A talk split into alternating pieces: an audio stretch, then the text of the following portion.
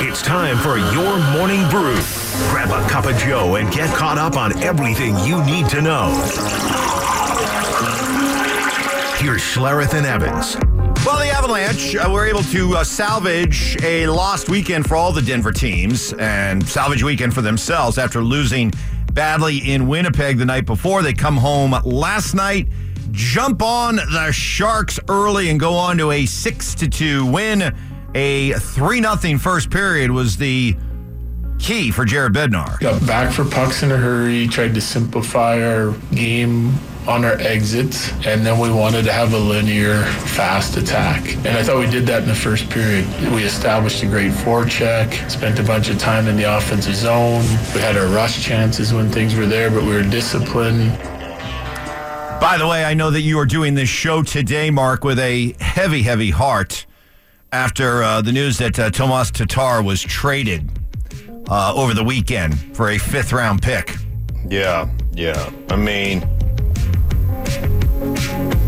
very upset. you know how much I love tartar. Delicious. Yeah, it is delicious. Yeah. I didn't like he, he was in the his numbers was, was in the 90s though. I didn't I didn't like it. You like that? No, I don't like that. Mikko Rantanen's numbers in the 90s. I know, I don't like that either. You don't, you don't like numbers in the 90s? Wayne No, I Gretzky was number 99, the, the, the That was one, different. the greatest of That them was- all. That was different. He was Oh, 99. Landeskog. Like, Landeskog's in the 90s. I don't, I just, it, like 99. Sidney Crosby's in the 80s. I know, I don't like that either. you like the high numbers like that? Why not? Boy, that's the hill you want to die on? All No, right. no, I just don't. I don't. I just. I'm not a fan. I'm not Uh-huh. a fan. I like the. I don't know. It's kind of like the numbers in the NFL right now. Just bothers me a little bit. I guess Oh, jeez. they Okay. just seem too high. Uh, as get the, the win. Good bounce back. Uh, next on the morning brew, for all the talk about Sean Payton yelling at Russell Wilson and all that, there is the matter of the fact that they gave up 42 points. They're a good CFL team. You know, most of your top offenses are real good on those first two downs, so it's hard to get them to third down. And you know, they had some chunk, they had quite a bit of chunk plays. So it's listen, it's a good offense, and uh, we struggled with it tonight. All right, so what happened to this uh, defense that everybody was loving on and bragging about?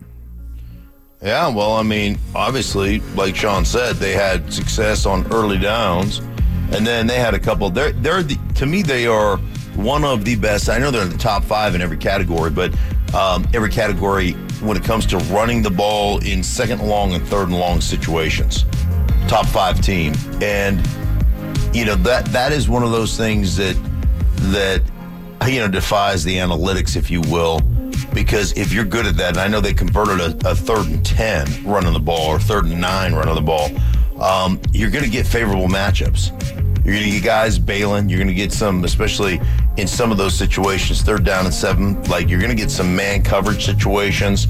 So, to me, you know, you break that that first line of defense, and you're going to be, you know, you're going to be running with guys that, that have their backs to you. So, I think uh, they're really good at that stuff. Next on the morning brew, the focus for the Broncos is very simple. You got three games left, all against teams you should beat New England, Chargers at home, at Vegas.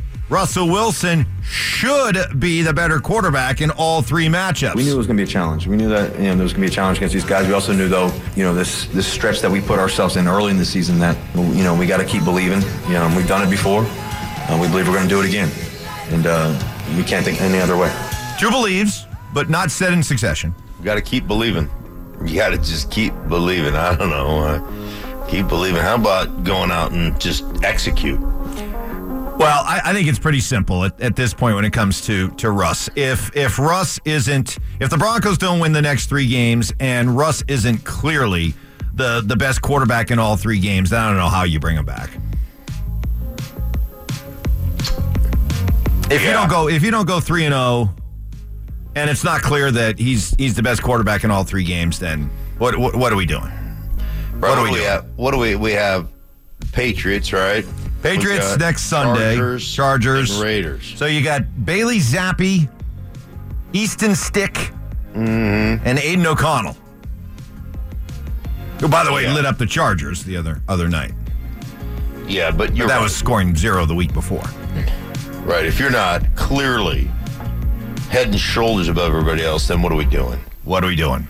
What are we doing? What are we doing? Next on the morning brew, uh, mentioned it was a, a lost weekend for uh, all the teams up until the Avalanche last night. The Nuggets collapse in the fourth quarter and lose on a last second shot to Oklahoma City, 118 117 uh, the other night. They're back in action uh, tonight, uh, hosting Luka and the uh, Dallas Mavericks. That ought to be a fun one.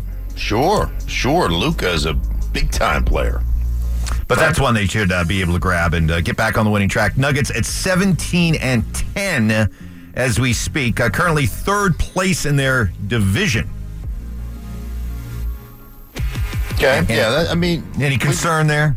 no. I Third mean, place you- in their division. Right. We've we've been without Murray for a majority of that time. Yeah. I don't. A lot of road games. Right. I'm not concerned about.